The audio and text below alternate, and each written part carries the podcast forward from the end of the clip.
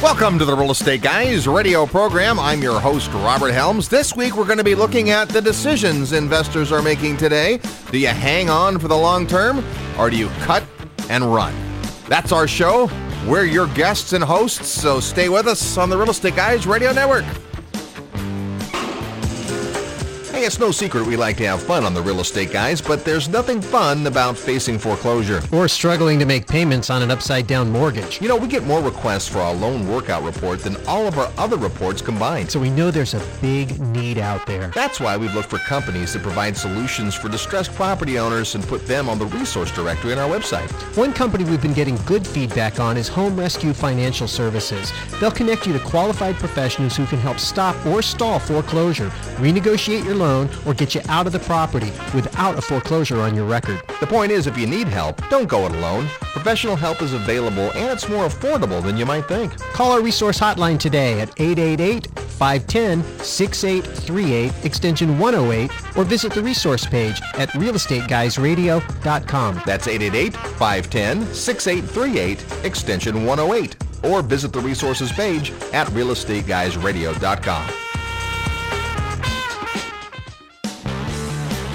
Welcome to the Real Estate Guys radio program. I'm your host, Robert Helms. Each week we bring you some great real estate information, and we're glad you're with us. Let's meet the guys, our co host and financial strategist, Russell Gray. Hey, Robert. Hey there.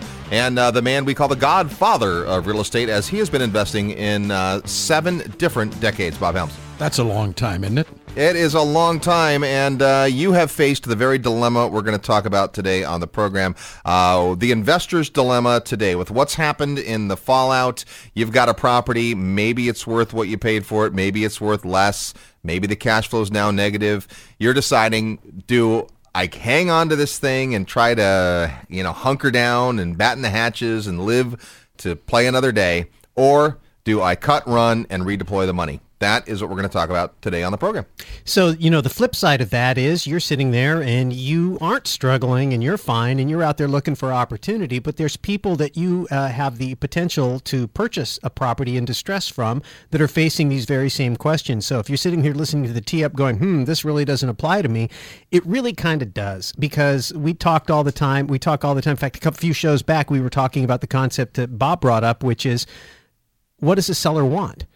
So if you can get inside the mind of the seller and understand their options or even better yet position yourself as their friend and help them understand their options and maybe one or two or three of those options uh, you know bring the property your way uh, it can be a great great topic. But whichever side of the fence you're on the fact of the matter is is that this recession continues to linger.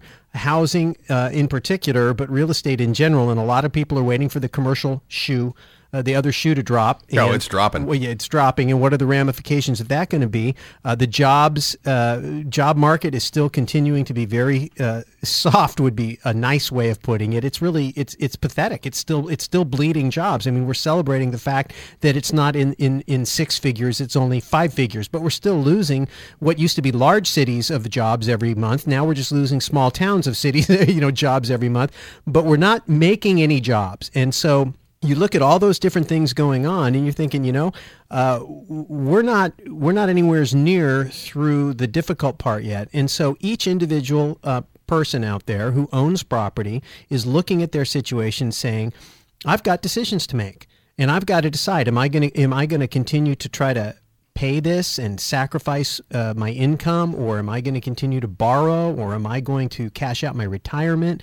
What am I willing to sacrifice to try to hold on? Or maybe I should just walk away and what does that look like? And we know a lot of investors are, are facing this because we're talking to them right? We have people who come to our mentoring clubs and people that send emails and this is going on a lot and, and because of that we thought we ought to address it in a format that uh, is going to have you thinking about some things.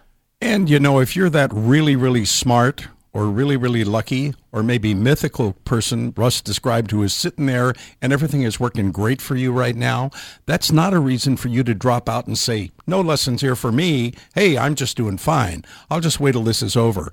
This is where the good lessons come from, even if you're not in desperate trouble because all the people around you are. The dynamic that is there probably won't be back again. Now, I have been through a few of these things that have gone up and down, but I'd be lying to you if I told you one, I knew this was coming, two, that it would be as pervasive, as deep, as drawn out as it is.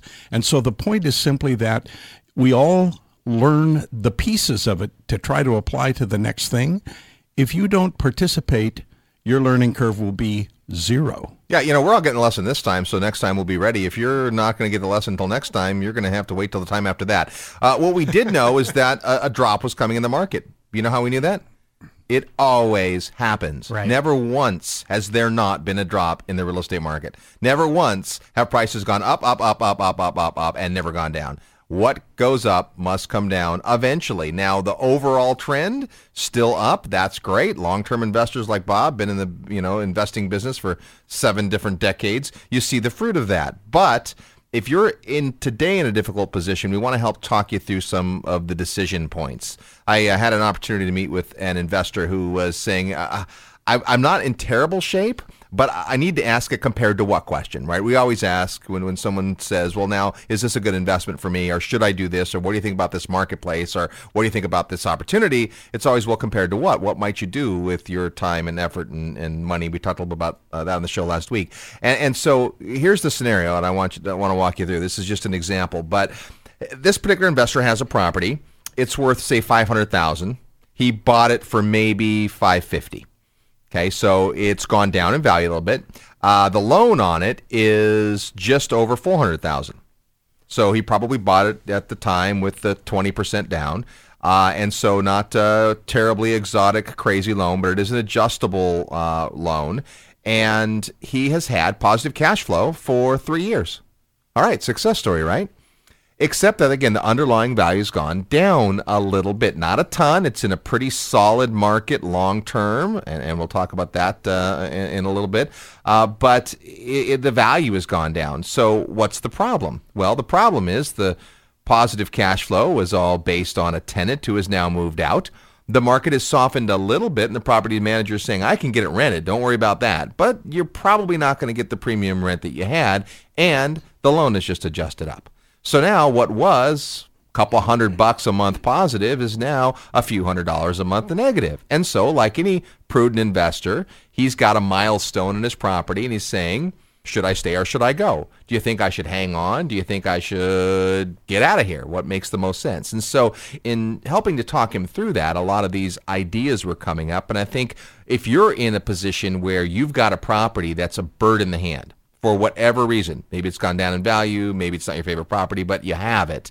How does that compare with liquidating it, which comes at a premium, and doing something else? So we're going to talk about running through those decisions, both the keeping it decision or the getting rid of it decision, and then the compared to what. How does that scenario play out? So this particular market is a, is a strong market. I, I know that a lot of studies been done on this particular market. It's going to remain nameless, but this particular market has a housing shortage looming. It is estimated that between three and five years from now, there will be a drastic shortage of housing units. And in 10 years, it is a huge problem. So much that the entire local government is focused on the housing shortage because they look ahead, right? They have a plan that goes ahead for years and years. So long term, good market. It's also a very vibrant major city. It's not some little neighborhood, neck of the woods town out yonder. It's a place that has lots and lots of vibrancy, lots and lots of jobs, diversity of industry, and so that all makes sense. It is in an area that has new construction. In fact, he bought the property brand new, and because of this huge boom, there's a lot on the market. Now, at the time, and, and those of you astute uh, investors who study this kind of stuff, this may give you a little bit of clue into the marketplace. The time he bought it, the vacancy rate less than one percent in the submarket. So it was uh, owner's bonanza. As a landlord, you love that. You have a line of tenants literally waiting out the door. The property manager would list the property as a rental and have a showing. There would be 20 to 30 different people or couples there to look at the unit. So it essentially was not vacant. Now today, they'll do that same thing and they'll have two or three. So people still want to come come rent, but they aren't willing to pay the premiums that they were a little while ago. But also, if you think about the fact that underlying value's gone down, the underlying rent's gone down a little bit, the gross rent multiplier may be exactly the same. He's just in at a higher price. So, what does he do? Does he stay? Does he go? What do you think? Well, there's a lot to look at. Just talking specifically about the situation with the tenants, because if this is a rental property, then the prospect for tenants and what they're willing to pay is going to be real important. So one of the things I'd be looking at right away is is the population decreasing? Because if there were lines of tenants before and there's no longer lines of tenants now, but the population is the same, that tells me the economy is soft and people are clustering.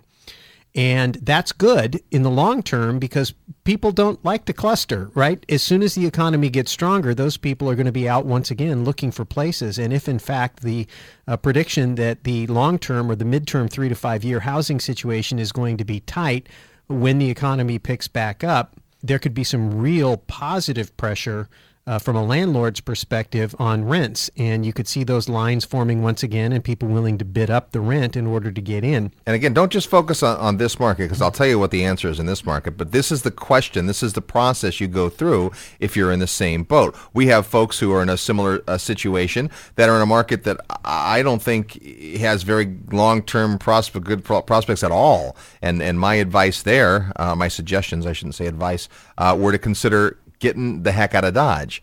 In this case, what's happened is the local builders responded to the fact that there is, uh, you know, this tidal wave coming of of uh, not enough houses and too many folks with just overbuilding, as they often do. Hundreds and hundreds of hundreds of units hit the marketplace. So when his unit, uh, unit first came on the marketplace, a lot of renters. But as soon as there were another over 1,000 units in this area, all of a sudden it's just a little softer. It's not soft I mean, compared to a lot of markets around right now, we would kill for a market. Today, vacancy, maybe 3.5%. Wow. So still a strong market. But the submarket also, this is a higher end property. It's definitely a premium property. It's not a, a bread and butter property. First of all, just looking at that market in terms of trying to do a little analysis, I love the idea that it's got a, a predicted coming housing shortage because that says looking ahead, this isn't a disaster that's going to fall off the cliff. This now becomes more a matter of what is my long term plan? What do I want to do? Where am I going? And is this the best opportunity to do it in? So I've got a property that went from a little positive cash flow to a little negative.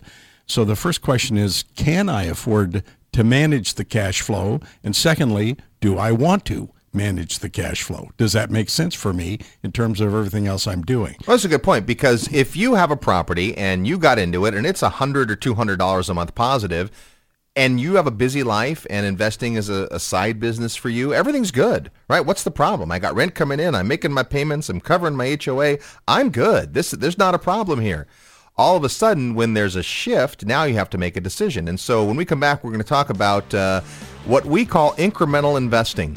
It's an interesting concept in these times, and we wrote about it in 2005. So stay with us. You're tuned to the Real Estate Guys radio program. I'm your host, Robert Helms.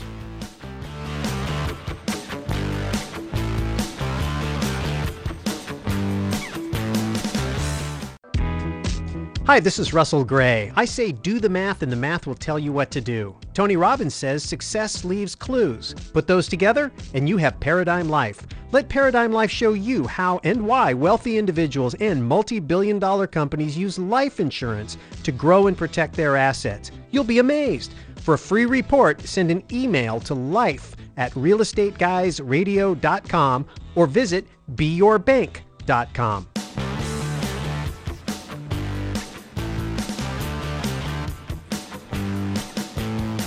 Hi, this is Kendra Todd, winner of The Apprentice, and you're listening to The Real Estate Guys. Welcome back to the Real Estate Guys radio program. We're talking about do you keep it? Do you dump it? What do you do with a property these days? There's all kinds of great opportunity out there, and you hear people, you know, touting, oh, it's the greatest time ever, and look, stuff's on sale, and if I only had some money, well, maybe you've got money tied in the property, and even though you're not going to get it all back out, it might be some uh, working capital going forward. So that's uh, what we're talking about today, and uh, this concept concept uh, we were bringing up here before we went to break of, of incremental investing, uh, that's the idea of being in a property where you put a down payment, initial investment down, and you're positive about the marketplace, you like leverage, you're in for whatever the term is going to be, two years, five years, ten years, and it's negative it's negative by a hundred bucks. Let's say it's negative by a hundred bucks. Okay, so that's how much a year? Twelve hundred. Twelve hundred dollars a year. So that's how much in ten years? Twelve thousand. Twelve thousand dollars. So over ten years, is it worth incrementally investing in the property? What I've done is I put some up front and I'm then putting another 12,000 in over a 10-year period. Yeah, and you know, I mean, really, you think about it. People say, "Well, I wouldn't possibly want a property that was negative cash flow," but yet we buy things all the time that we consider to be valuable, where we make a down payment and then we make subsequent payments until the thing is paid for. And the fact that you have a tenant who's carrying most of the weight, but not all the weight, and you guys are working together to pay off this property if the investment makes sense for you over the period of time 10 20 30 years let's say for example this is not maybe an ideal rental property but it is really a very nice luxury type property or a, nicer type property and typically that property is going to be harder to get the cash flow unless you do something like weekly rentals or something like that. So so now you're saying but the reason i'm buying it is because 30 years from now i want to own it paid for I want it to be one of the four or five homes that I have around the world that I can go visit. Well, if you're if, if that's your mentality, then you might say, okay, I'm willing to put an extra hundred dollars or two hundred or three hundred dollars a month so that at some point in my life in the future I have this property paid for. That, you know, let's stop. That's a great analysis. Let's say the numbers that we said were true, and it might not be for the kind of property you want and you know to retire in. But if it was hundred dollars a month, twelve thousand dollars in ten years, thirty six thousand dollars in thirty years comparing spending that $36,000 to own it outright in 30 years versus waiting 30 years at whatever the market might be and trying to buy it.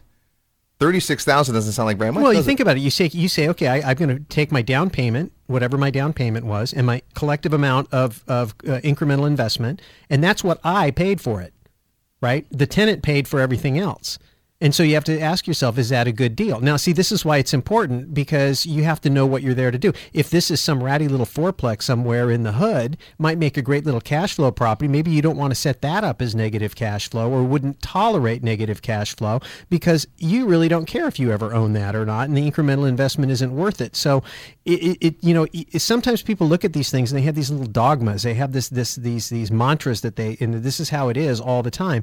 And it, it, if it was that easy, it is isn't really that easy, you know. And so we always say if you want great answers, you have to ask great questions. We started out at the top saying, okay, let's talk about the market. You know, I mean, uh, what what caused the change in the first place? And the, it's going to be one of three things. It's going to be something that affected supply, which is something you brought to the table, which I wasn't aware of because I, I was involved in the initial conversation.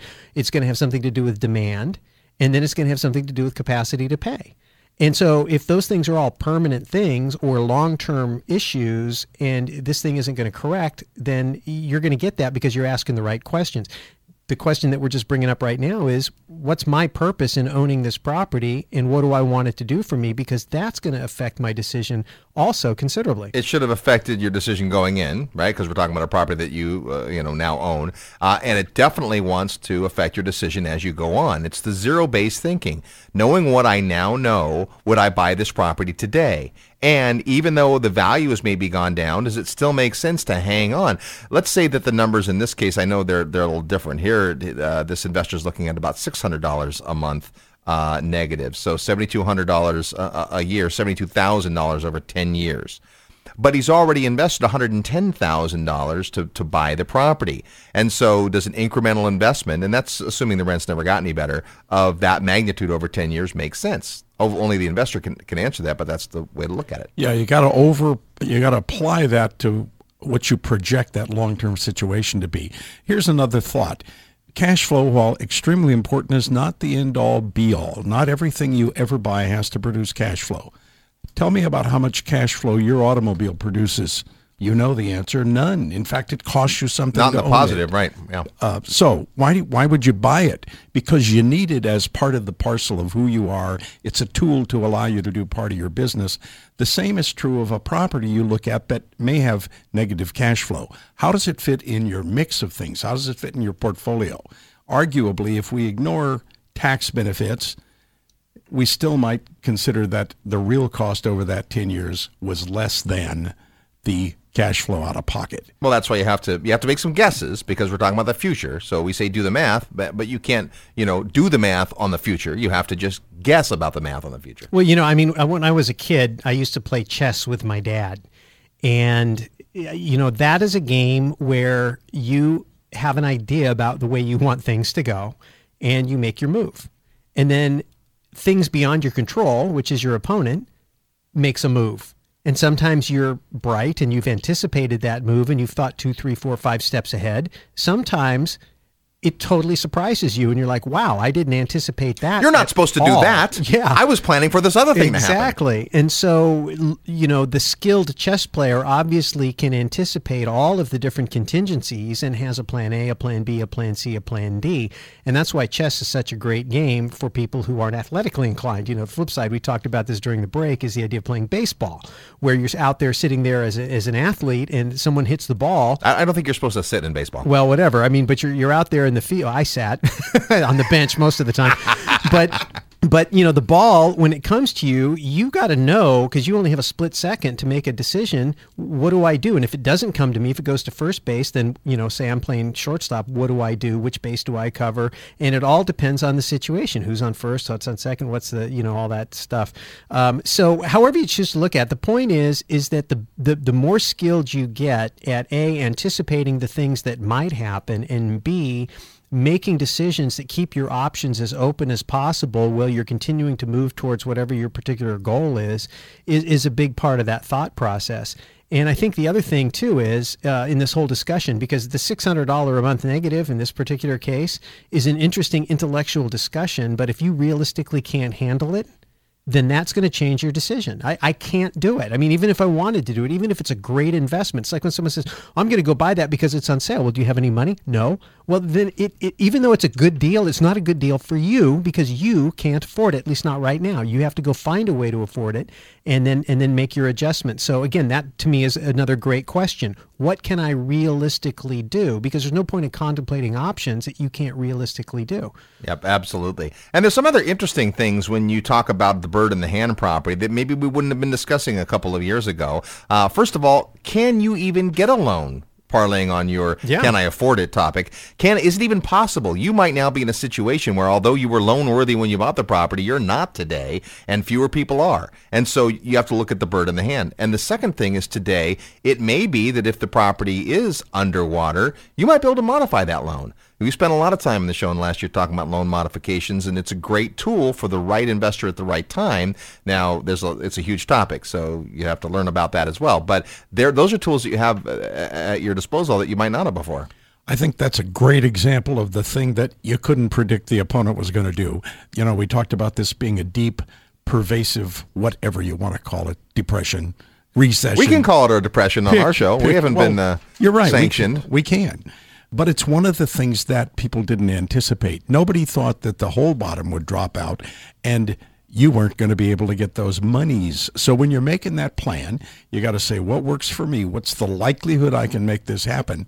And what are the what ifs? That's a pretty big what if if you can't get the funds. And, and I think in, in uh, the case of a rental property too, you're looking at, at how much headache there is, right? It's not just your, your money, it's also your time. Is it a, a nagging alligator of a property in terms of the time it takes and you having to think about it and deal with it? And sometimes that's a decision. It's like, wow, uh, you know, I should have got rid of this thing, right, long ago. It's like that wonderful car you always wanted, the old car you were going to rebuild and tune up, and then you find out that, you know, you're spending your whole life rebuilding and tuning it up because it's just always perpetually not tuned up and not running how you want, it becomes a if that's your passion, awesome. But if it's a big pain in your rear, then then maybe not. Uh, in in this particular case, that was one of the advantages to this property. It was as essentially as low maintenance as you can get. I mean, he literally said, you know, I pretty much forgot about it.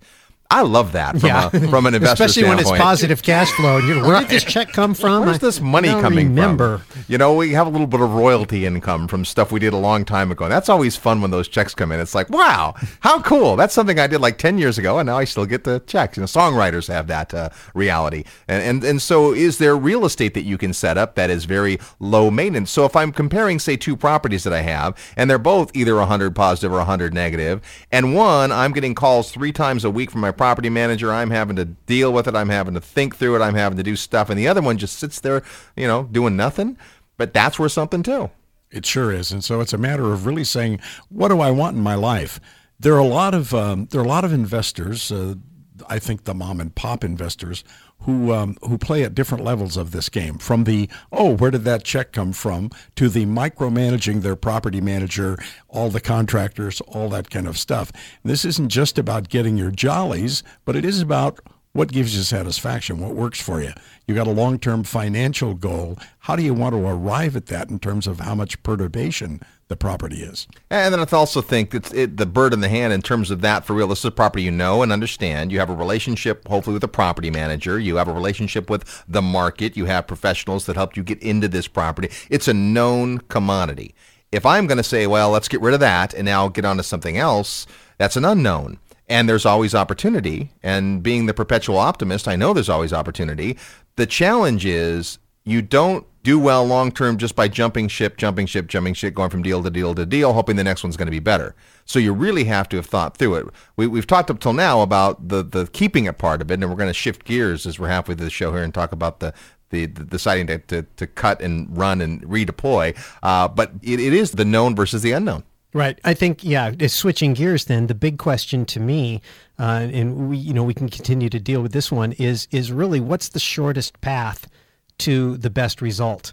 You know, stock traders have to decide this all the time because if they're going to decide to take a loss on a particular position, uh, they're going to do it because they think they can move into a new position that's going to get them whole faster. The rookie will sit there and hold a position because they refuse to acknowledge a loss. I don't want to take the loss. Well, if the shortest path to getting whole is to realize this loss, move the money into something that can produce a faster result, it doesn't matter. The ego says, I don't want to take the loss. But if you can set that aside and say, what is the best business decision? How quickly can I make the most money? That drives it. You know, nobody likes to lose. Nobody likes to sell a property short. Nobody likes to eat equity. Nobody likes to eat all the costs associated with making the change plus the hassle factor. But if that's the shortest path, if you got a really great opportunity waiting for you, then that may end up being the right decision for you. Nobody likes to lose, but everybody likes to win. And if you stay tuned, it is your chance to win real estate trivia. That's right. We're going to ask you a trivia question and give you a chance to win a prize like we do every single week right here on the Real Estate Guys. Stay with us. I'm your host, Robert Helms.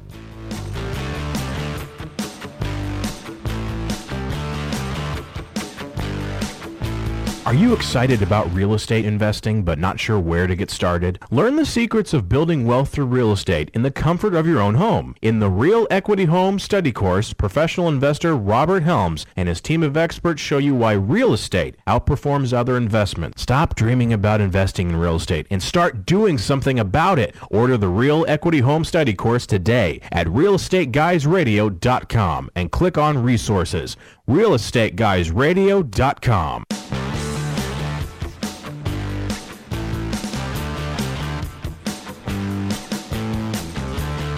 Hi, I'm Robert Kiyosaki, and I encourage you to listen to those wild and crazy real estate guys. They're the best, been working for years, and they know what they're talking about.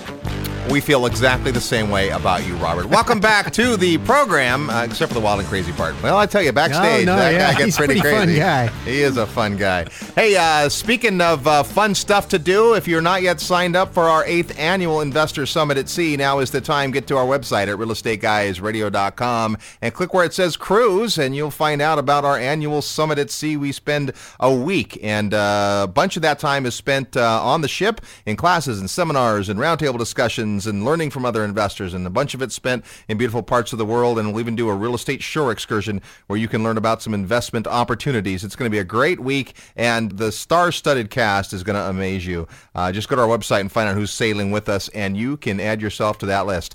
We're talking today about the dilemma an investor faces with a property that isn't performing exactly as it uh, was expected to. It didn't go quite to plan, and so now what? Do you hang on? Uh, do you cut and run? And so let's focus a little bit on, on the cut and run part. Before we do, we're going to play real estate trivia. This is your chance to win a prize, whether you think you should stay or you should go. Uh, we're going to give you a trivia question that has something to do with real estate, and when you know the answer, send us uh, that answer along with your name and mailing address so we can send you your prize. Equity Happens Building Lifelong Wealth with Real Estate. That's our book on real estate investing, and an autographed copy can be yours if you have uh, the correct answer to this week's trivia question and are either first to get it to us So we get a prize to the first person that gets the right answer. And also, we take all the rest of the correct guesses and have a drawing for a second copy of the book. So if you're listening on iTunes or on our website or somewhere else, somebody else's uh, mobile device, then uh, you can still have a chance uh, to win. So last week uh, on the show, uh, we were talking about hedging your bets with life insurance, and I-, I was very proud of this this trivia question. The International Puppet Museum boasts a collection of more than 6,000 puppets. Where's it located? Now, last week I didn't let you guys guess, but this week I will. Earth. Yes, you're correct. It's located on Earth. Uh, could you be more specific, Bob? Um, somewhere in uh, in Europe, and um, yes, it is somewhere in Europe. It is in Palermo. Sicily and Italy is where it is. Yes. Wow. So uh, there you go. If you ever wanted to see more than a thousand puppets in one room, you get to Sicily and, and you find the International Puppet Museum. you know, my son-in-law told me about a trip he made to Italy, but I don't think he mentioned the International Puppet Museum. Might have missed it that time around. Absolutely. So, uh, see, trivia can be fun. Now, here's this week's trivia question Name the only state to enter the United States by treaty instead of by territorial annexation. That's fun to say, territorial annexation. Right? 49 states have entered by territorial annexation. They've been annexed to the Union. But this one state was uh, actually added to the U.S. by treaty. Which state was it? If you know or want to make a guess, send it to us at trivia at realestateguysradio.com. Trivia at realestateguysradio.com and include your name and mailing address. Maybe you'll win equity happens.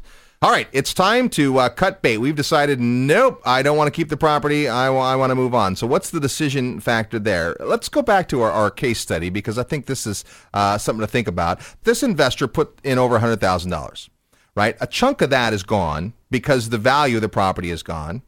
Plus, when you sell, there's things to consider. Yep, we've always got selling costs, and they can be easily predicted. We certainly can get in the right range. What we don't really know is exactly how much we're going to get for the property, because selling costs tend to be a percentage of the price that you sell the property for. There will be commissions and things like that. There'll also be, you know, all the various fees that are concerned with this.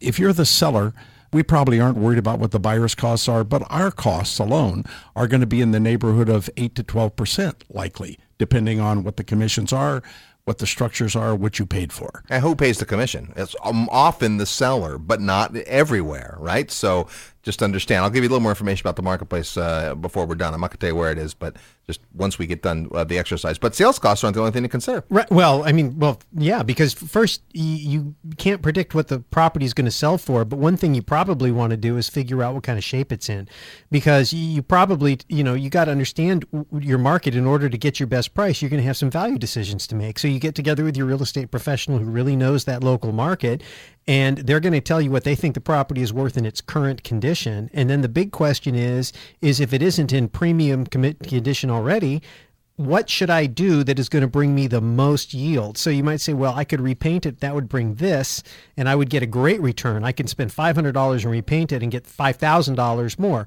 Or I could put in new plumbing. All right, I'll put in new plumbing and nobody's going to see it. They expect it to work. I'll put in five thousand dollars and get five hundred, you know, or it won't make any difference at all. And so those are the types of decisions you have to make. You might have to spend a little bit of money. A lot of those quotes and things you can get for free because people will come out and be interested in the work. Uh, but maybe some of the inspections and some of the things that you would uh, make that are going to be a bargaining chip on the buyer side, where they're going to be, you know, comp- compromising their offer, lowering their offer, asking you for concessions. You know, and again, your real estate professional will be able to tell you what's going on in the market. You know, what what are you going to have to bring to the party? Is it a buyer's market? Is it a seller's market? And then the type of property, does it have a tenant in it right now? Do you keep a tenant in it right now and sell it as a tenanted property to an investor? Or is it a single family unit that might do better on the resale market to an end user, someone who's going to be an owner occupant? In this case, this is a single property that is a great owner occupant candidate because of the uh, of the nature of this project and where it is and, and how nice it is. It's in the high end. And so in this particular property, I would say you're going to sell it empty and you're probably going to clean it up quite a bit so it looks like a brand new home. If it's the fourplex we talked about, well, you just want paying tenants. That's well, what you yeah, it depends. I mean, really, it goes back to knowing what your buyer's looking for. If you're if a buyer is coming in to look at your property as a home, then you want it to be empty and not look like somebody else has already lived in it. If they're buying it as an income property, they're very interested in the income, and you've actually done them a service if, in fact, you have a good quality performing tenant in there. So you just it's it's all part of the, the preparing the property to be sold. And the first question, again, working with your real estate professional, is who's my ideal buyer and how do I package this property to be attractive to that person where I will get the highest price. Yep. The likely buyer for a single family home or a condominium is predominantly going to be a new owner. Yes, investors will be interested in that, but a small percentage of those properties are owned by investors. So we're probably looking at a new owner occupant.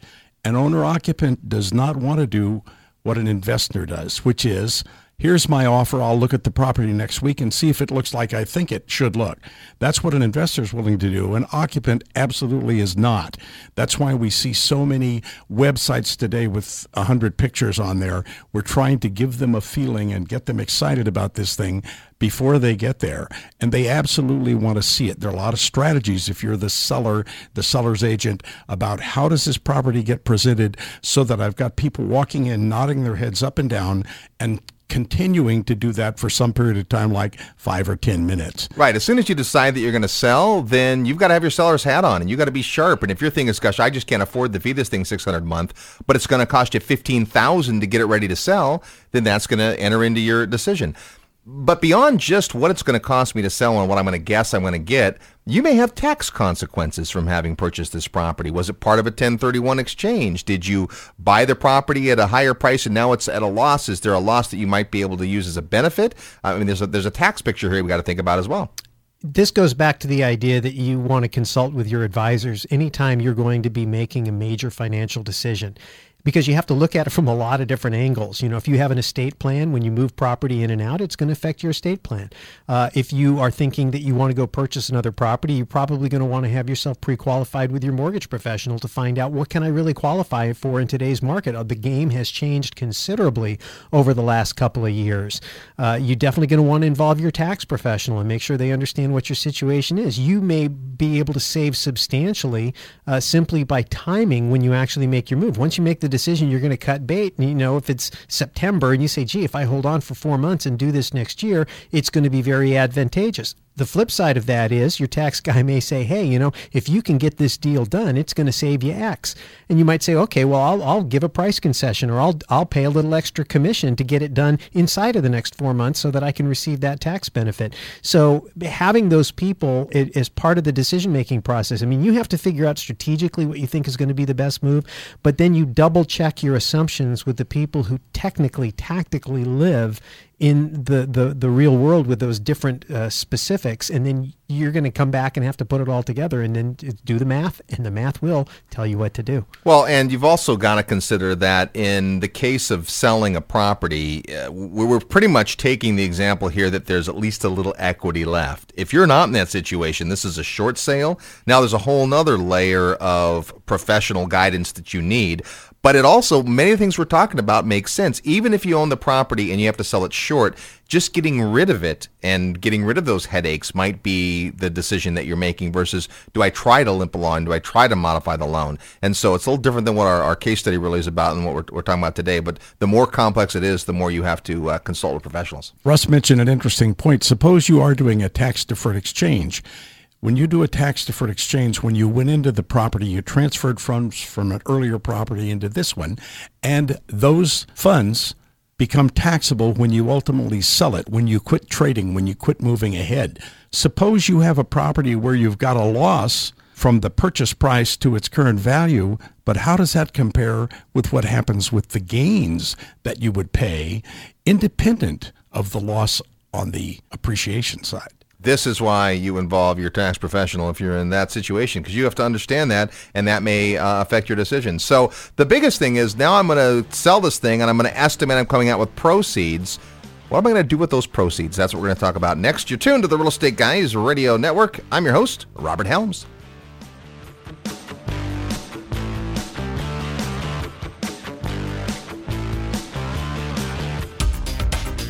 Are you struggling to keep up with your mortgage payments?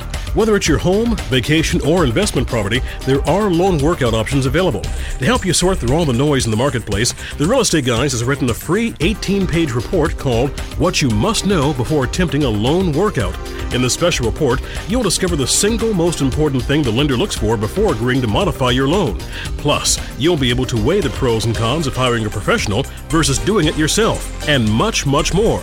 All you need to do to get your copy is email your request to workout at realestateguysradio.com. It's free, it's confidential, and it's yours when you send your request to workout at realestateguysradio.com.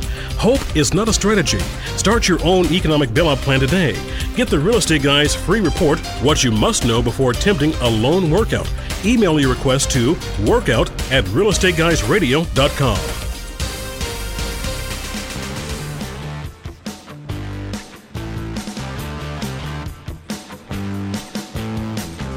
Hi, this is Kim Kiyosaki. I'm the author of Rich Woman, and you are listening to The Real Estate Guys. Welcome back to the Real Estate Guys radio program. We're so glad to have you with us this week. Did you miss last week's show and it's just bugging you? Well, you can go hear it on our site at realestateguysradio.com. It's still there along with the week before that. So uh, you got plenty of time to uh, listen to our show if you don't hear it live. Uh, if you hear it live and you love it, tell a friend because uh, we want to spread the word about the Real Estate Guys. Today we're talking about the decision an investor makes on a property they own that uh, is maybe a little bit underwater or maybe it's a there's a little equity left. What do you do?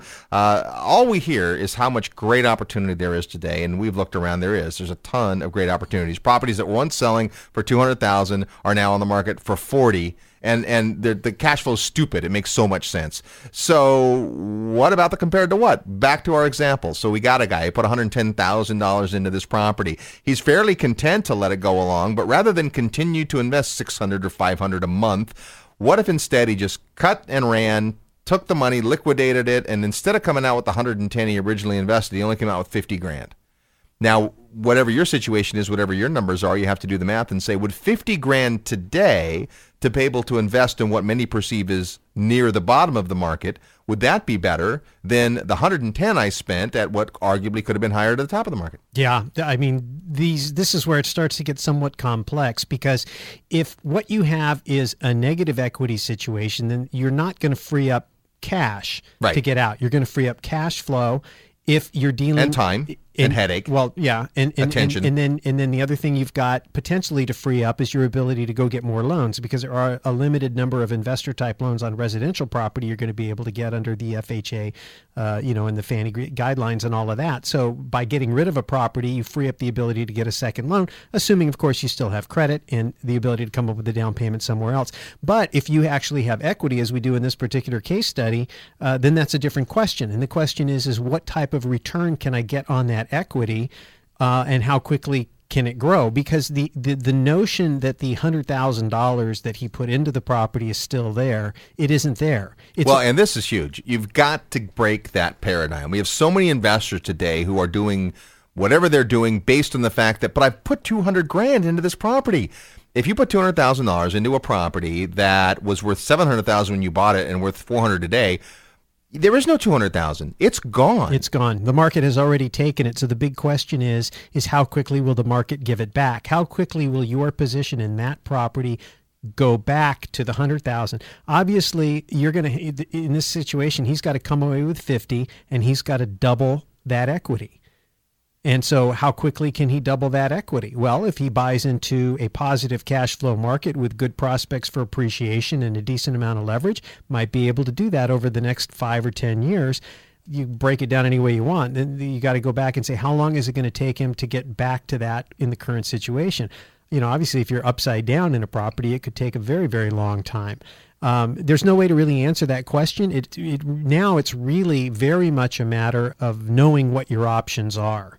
And when I say options, I'm talking about what, what markets are available to you, what loan programs are available to you, what type of interest rates and cash flow scenarios are available in these markets.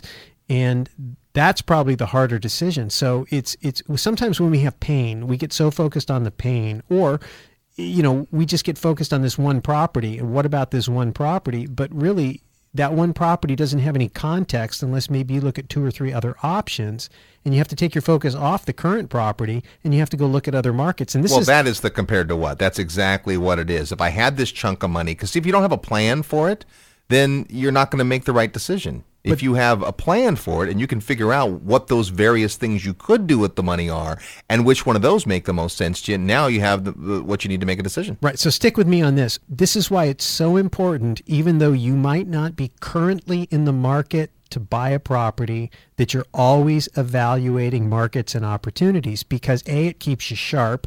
B, it always gives you a chance when you're reviewing your current portfolio to ask a valid compared to what question instead of a hypothetical compared to what question. And that way, when these decisions do come, you're not just starting a cold. I mean, you're not starting from, from no momentum at all. You've already got some momentum in, in the market, and that's just part of being a being a professional real estate investor from the attitude perspective. You never know when the next windfall is going to happen or when Aunt Martha's going to go. You never know, so you might as well be prepared, and it keeps you sharp. I mean, that's the other part of it is that as a as a real estate investor, you want to stay interested. Especially most investors are part-time investors.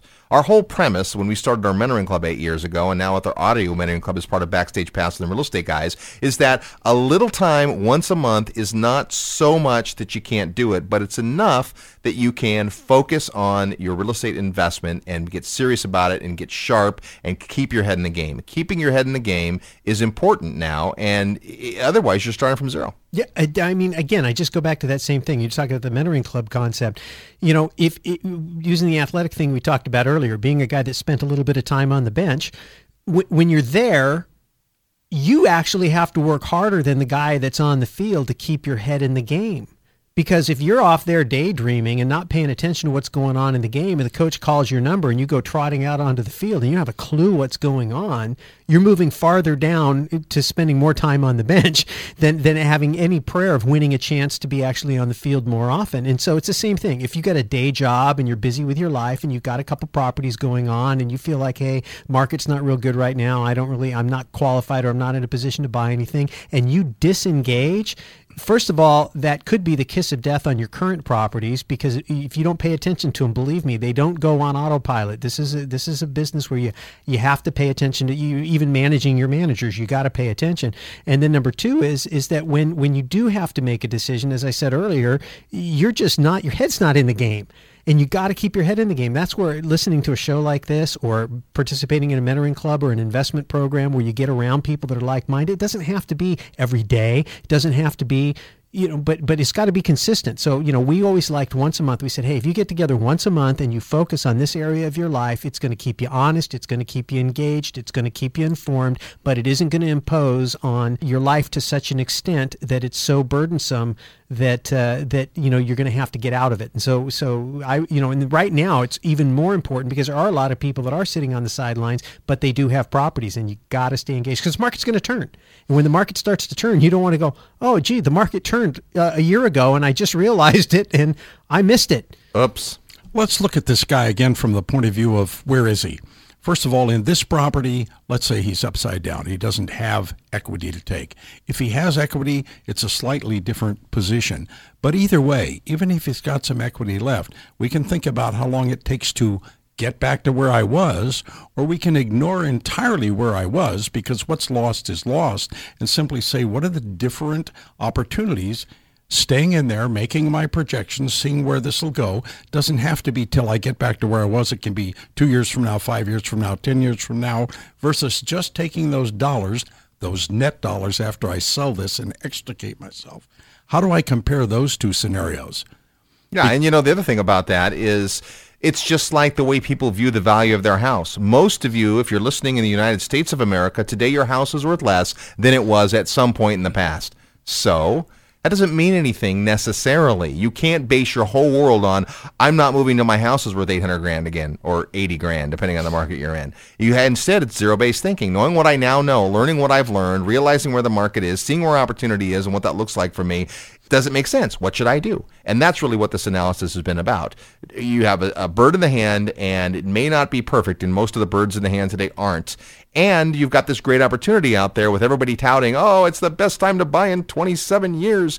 And you don't have example, you don't have the ability to work with that because all your money's tied up in, in properties. Is there a property it makes sense to get rid of to position yourself to play? Only you can decide. Well, that is our show today. Thank you uh, so much for spending your time with us here at the Real Estate Guys. You can check out what we do at realestateguysradio.com. If you like what you hear, you'll love what you see. You can check out our TV show looking at our website there and learn more about the Success Training Network where the Real Estate Guys play on TV. Hey, big thanks to our sponsors for uh, bringing our program to you, to our engineer Chathan, uh, to the guys here in the studio, and uh, remember to pass along the Real Estate Guys newsletter and uh, our iTunes iTunes and all that because we would love to spread the word. Until next week, make sure some equity happens to you. And if it doesn't, reposition it. That's what I say. See you next week.